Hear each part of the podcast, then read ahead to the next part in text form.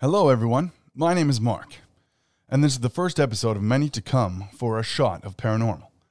This episode is going to be a little all over the place. I'm going to talk about my experiences that got me into the paranormal. I'm going to talk about some TV shows, just as an intro to this whole podcast.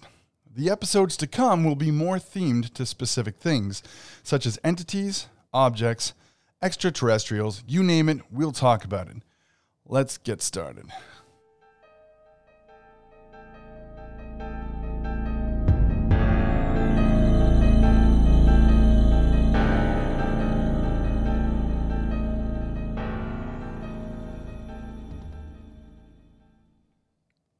All right, so I've been an, a paranormal enthusiast since I was a child.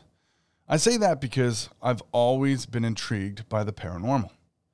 I'm also a horror movie enthusiast and I enjoy a good scare. However, I'm so desensitized by most things, I don't find much scares me.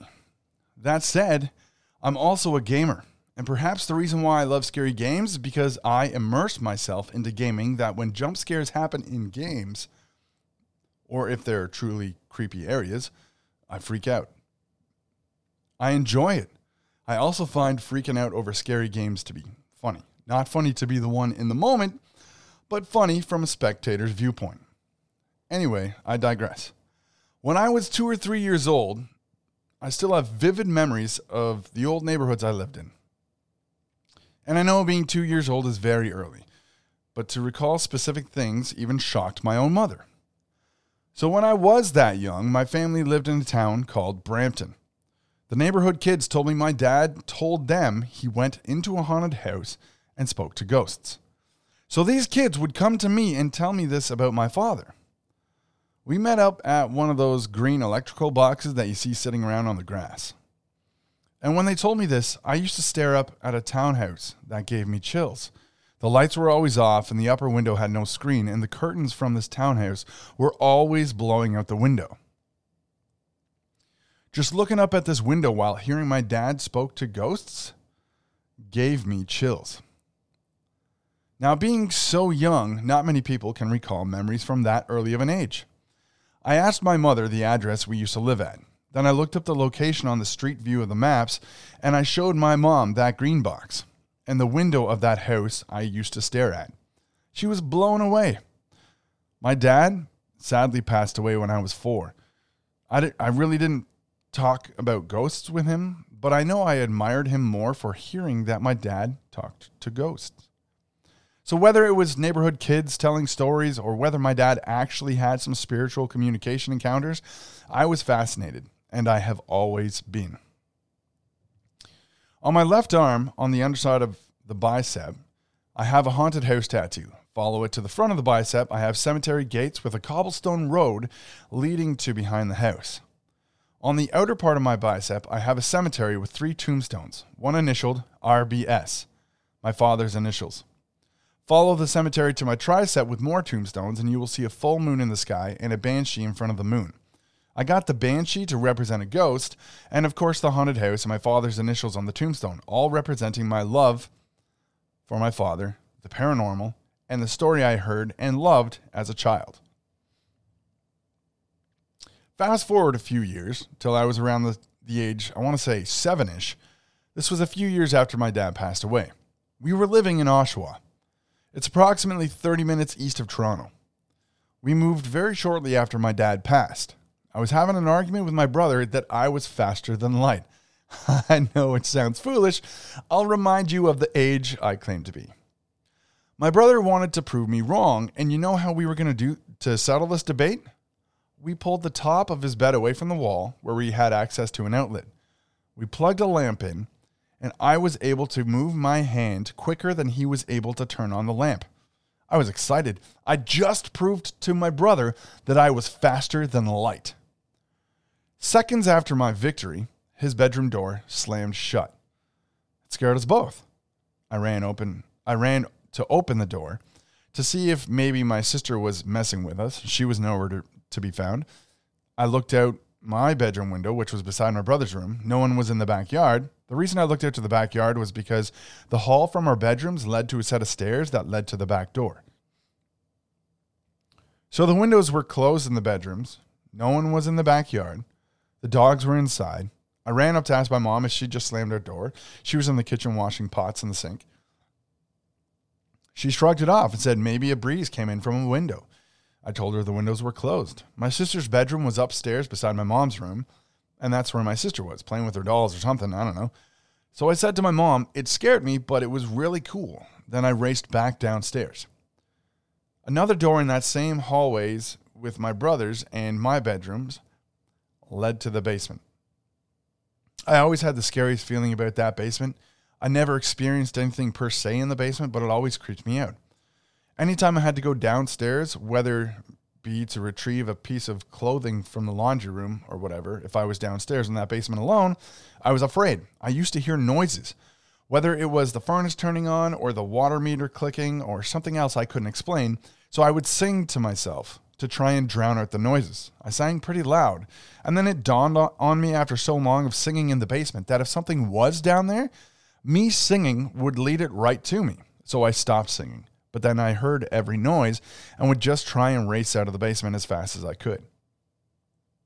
Oh, uh, one thing I do want to mention. I, I, I did just say that uh, I didn't really have any experiences down there, but uh, over the holidays, I, uh, I, I saw my family and my sister actually reminded me that uh, one of the TVs that we used to have turned on on its own fairly frequently, and it was located in the basement.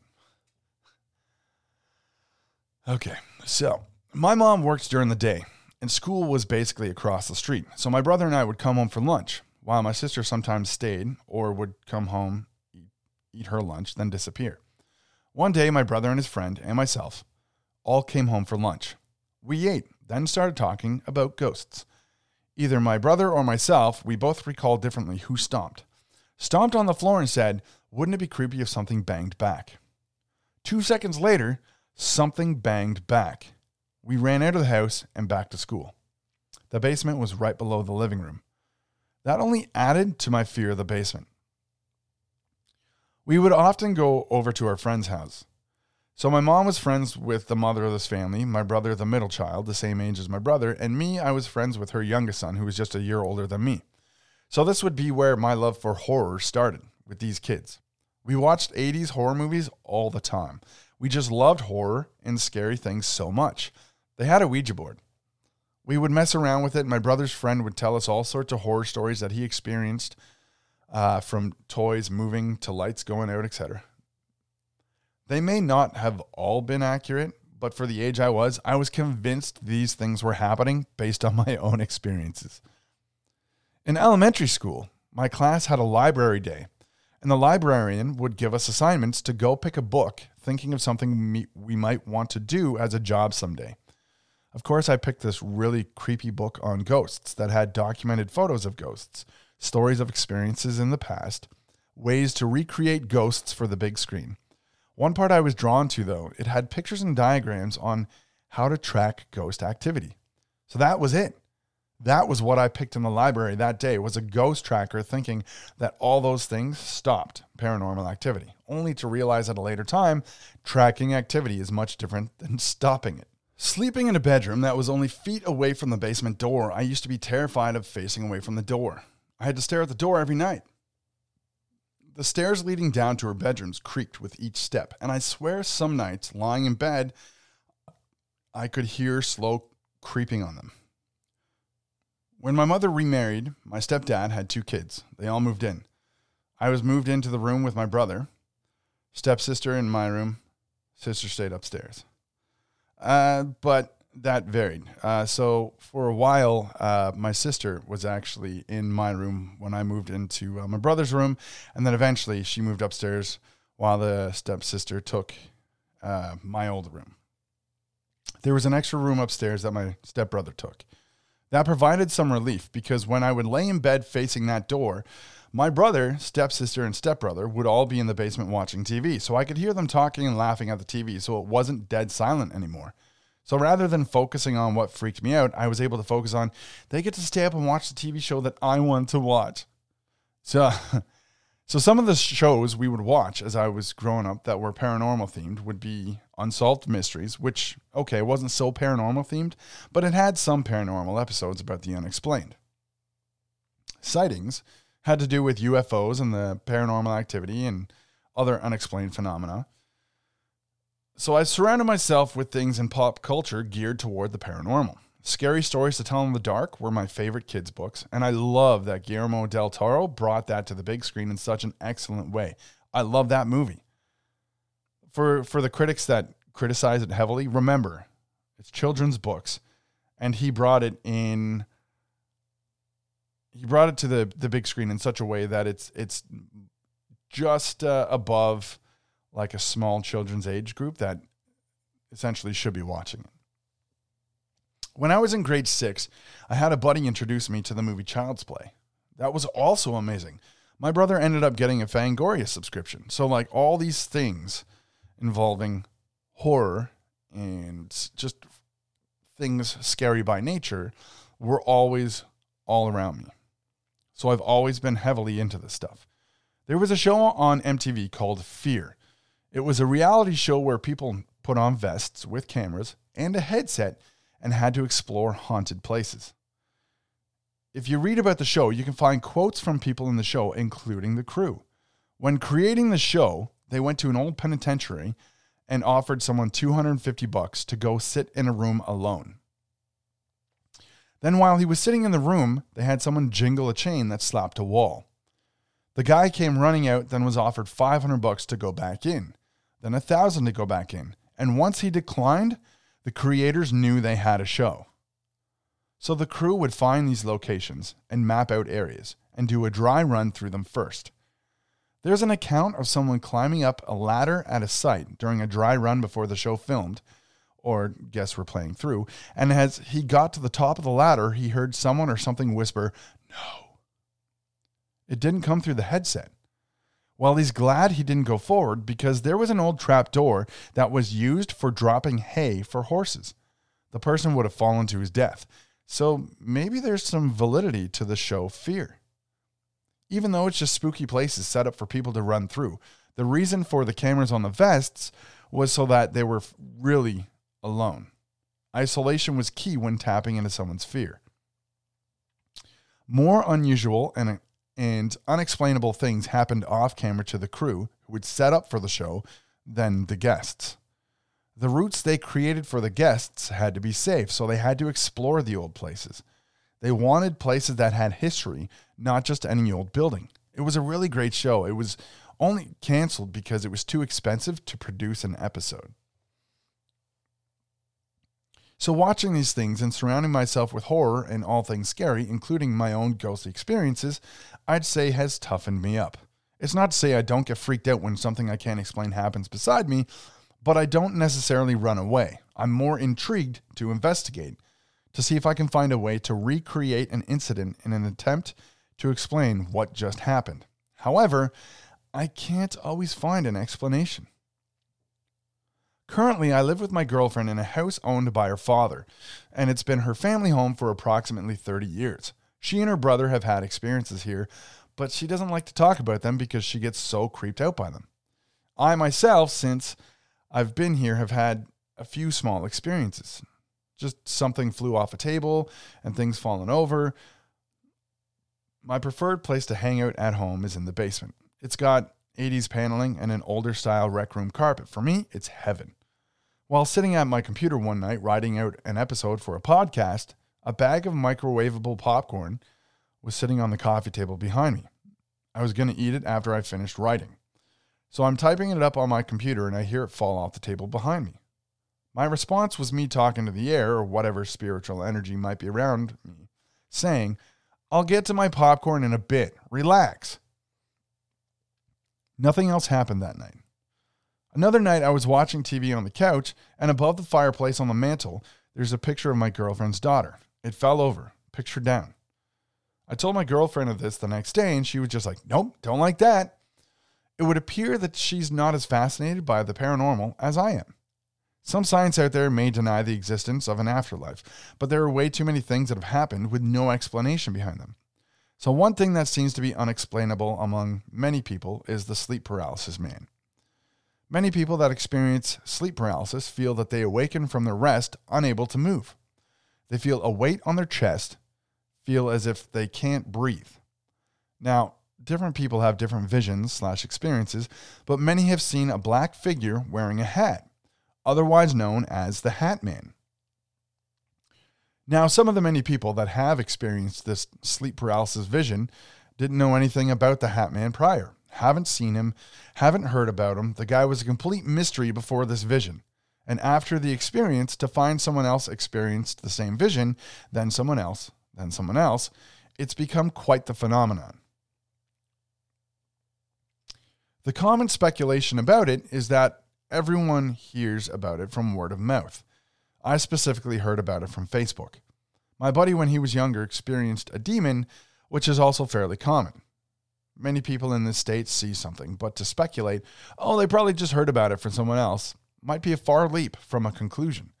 The reason I say this is because no one knows when sleep paralysis is going to happen. It just randomly strikes, and when it does, a vision quite often accompanies it. So if you don't experience sleep paralysis all the time, you're not going to talk randomly about a vision. I know I meet up with friends, uh, and sleep paralysis isn't exactly the common topic for conversation. So I personally believe that it's just a crazy phenomenon that hasn't been explained yet. There's a video online called the Selective Attention Test. There are two groups of people passing a basketball back and forth. You're asked to count the amount of times the people in white shirts pass the ball. So you have to focus on the ball while another team of people in black shirts are also passing around another ball. So you focus on the team in white shirts and continue the and count the passes. During this ball passing, a person in a gorilla suit came out passing in between the people. He pounds his chest, then walks off the screen. So when I watched the video, I counted the passes, I saw the gorilla. I did not have selective attention or the inattentional blindness this test talks about. This is supposed to refute your claim of what you saw, so that when a window closes, you think it closed on its own. Maybe someone closed it and you didn't notice it. Now, I'm not saying I have a perfect attention span. I have ADHD. My focus is always all over the place. My attention span is short. If I'm looking at something but hear a sound, I turn to see what the sound was. I usually sit with headphones on in the basement, so everything else is silent. When everything else is silent, it means the slightest noise is a little more noticeable. I have always been in tune with my surroundings. I get a little too anxious when I'm out in a big crowd with too much going on, so I isolate myself more nowadays. But I urge you all to take selective attention tests. There are more than one online. Sorry for my spoiler alert about the gorilla, but that was to say I pay attention more than you think. Although, if you ask my girlfriend, she would deny this, but that's where the ADHD comes into play. So, being that my entire life I've been ever so fascinated by the thought of life after death, and having experienced many different things myself, the truth of the matter is that everyone who experiences something they can't explain, they'll either run from it or run to it. I'm the latter. I prefer to explore what others can't explain in search for an explanation. Some science will say it could be from delirium slash dementia caused by mold growing in walls. Other science will state it's from a low frequency hum caused by natural events not far from your location. Some say it's from carbon monoxide to the power of suggestion, a breeze blowing outside to the enjoyment of fear. If you can disprove these things in your area where you experience things, it may not be what some sciences claim to disprove your thoughts. The power of suggestion is a tough thing to break. If you're a skeptic and don't believe in anything, but then experience something you can't explain, your friend then goes on to say it's a ghost, and while trying to think of that as rubbish, the more you experience, the more your mind will fall back to that power of suggestion. So let's say you have an old pipe in your house running through the walls into the ceiling of your basement and the slightest bit of water running through it causes it to vibrate to the point it causes a knocking on your wall. Now imagine that you thought you were home alone, but someone upstairs just cracked a faucet a little bit because rather than soak a face cloth, they were just trying to dampen it. They wipe up or wash whatever they needed to, then left to meet up with someone. So you then go exploring in your house and no one is there. As far as you're concerned, your old pipes knocking against the wall just happened on its own. Sometimes, if you have old things in your home from before you lived there, and then you start living in the place, things will run fine, but will age while you're living there. So the pipes get older and shake differently than when they did upon first moving into the house. Such a scenario may sound wacky, but is totally plausible. So, hearing this sound that you don't hear all the time, and while trying to explore it while you can't explain it as much as you tried to dismiss your friend's suggestion, in the back of your brain, you're thinking, I don't want to believe it, but maybe it's a ghost. As many things science can try to disprove, it can't always. Example, when the picture frame fell over on the mantle, that was the state of an object that changed with no wind, no earthquake element, no house shaking element. Just me watching TV when this picture frame fell over. I didn't even correct it. I just left it as it was. And my girlfriend stood it up the next day. The mantle is a flat, solid surface with no damage. The picture frame isn't damaged. The arm on the back of the frame was fully extended to support the weight of the frame. Nothing was out of the ordinary. And yet the frame fell forward, face down, when if anything, it should have fallen backwards because of it leaning on the frame's support arm. The fact that something was physically displaced rules out delirium from mold or carbon monoxide. The fact that it was leaning more back than forward with the arm extended, while there was no earth shaking anomaly, rules out an environmental explanation. There was no breeze. The windows in the basement are closed. The fireplace flue is closed. And being that I'm on my own in the basement watching TV means there's no power of suggestion. It was just something I couldn't explain. There's also another picture beside it on the mantle that stayed upright. Why did one picture fall and the other stay? I I don't know. I do enjoy the fear aspect, but small poltergeist activity doesn't activate a fearful response in me. I'm not one to run away. I don't even get closer to examine things all the time. Sometimes, unless I'm really intrigued. If it's something significant that happened, I feel the need to investigate. Otherwise, I just take it for what it is and continue on what I'm doing. One of the things I find the funniest about any paranormal investigating video is anyone that usually calls on an entity to communicate will call for the communication, then scream and run away when something happens. I want to point out, ever since I was little, as I mentioned, I've enjoyed horror. I loved the fear aspect. And I loved all those experiences I had as a kid. Growing up this way only made me try to explore fear. Any horror related dream I have had that could be considered a nightmare, even if it wakes me up, I love it. I once had a nightmare about being chased by a creature. It's a natural response, my body slash brain woke up. During this time, I was sleeping in a basement with no windows and it was pitch black. And I swear when I woke up because of my nightmare, I felt like I could feel someone or something hovering over me. And I swear I heard breathing above me. But in the end, I just thought to myself, cool then rolled over and went back to sleep. Living in this same place another time, I was watching The Exorcism of Emily Rose on DVD. The DVD menu is some of the more horrific scenes of Jennifer Carpenter screaming while possessed.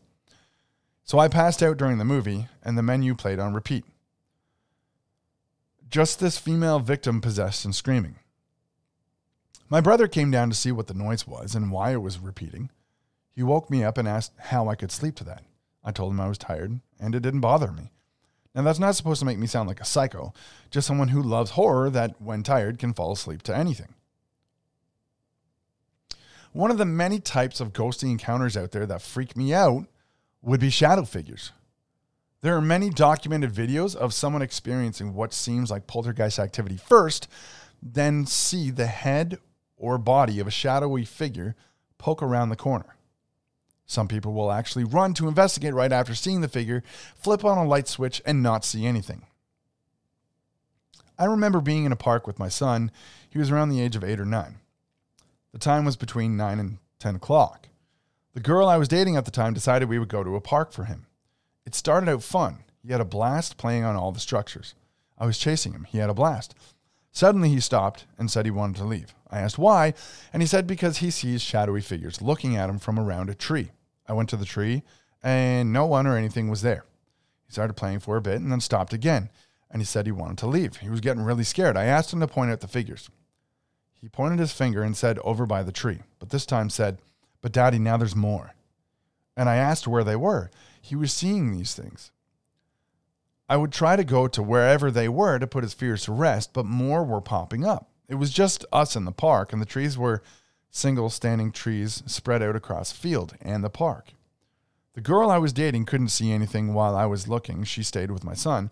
Whatever it was, was enough to stop him in his tracks from the middle of playing a game with me to him standing still, looking at something I couldn't see while holding his arms.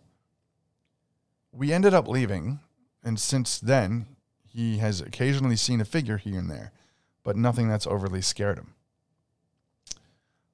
For the amount of things I've experienced, not being able to see whatever is knocking a bag of popcorn off a table, or a picture frame falling over, or even slamming a door, I would say is probably easier to deal with than seeing a shadowy figure that you know isn't technically there causing these things to move. So I guess that's why it's easier for me to personally deal with poltergeist activity. Although, if I saw a shadowy figure, I'd still have to run down and investigate for fear of a real person being near, possibly stealing or damaging my stuff. So, I would be the kind of person to die first in a horror movie. 100%. If I hear something, I have to investigate. So, even in the videos I've seen online of random screams in the forest, I would arm myself and go explore.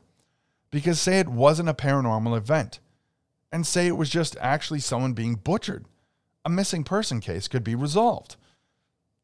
I say I would have to go armed because, one, if it is an individual causing harm to someone, okay, I would need something to defend myself. Or two, even some wildlife sound like people screaming, sometimes from bobcats to foxes, so you have to be ready. Whenever I see anyone's video online of their own personal experiences. I don't just discredit them because I'm not there to investigate. I'm fascinated by them. That's not to say everything is real, because some people might just purposefully stage something to create an online internet YouTube show for monetization. But out of the experiences I've had, if I was telling someone and I believed they were real, only to have someone tell me it's all BS, I didn't experience them, there's some other thing I'm not taking into account, and there's definitely an explanation. I would definitely feel disheartened, hurt that someone doesn't believe me. It's not like my intention is to try to freak someone out by telling a ghost story. It's more the fact that I experienced something, I looked for an explanation, couldn't find anything, and was actually drawn to it more because I couldn't explain it. So I wouldn't just discredit someone for claiming something to be real. I would question them and their experience and hope they were honest with me. So, a shot of paranormal is going to be me talking about people's paranormal experiences. Maybe I'll have some YouTube guests, but we're, we're going to dive in talking about personal experiences, common sightings of ghosts, creatures. So, when I say common sightings, I mean stuff like the Mothman to Slenderman to La Llorona. I want to cover all things paranormal. I want anyone out there with stories of the paranormal to reach out to me, and we'll discuss your experiences as well.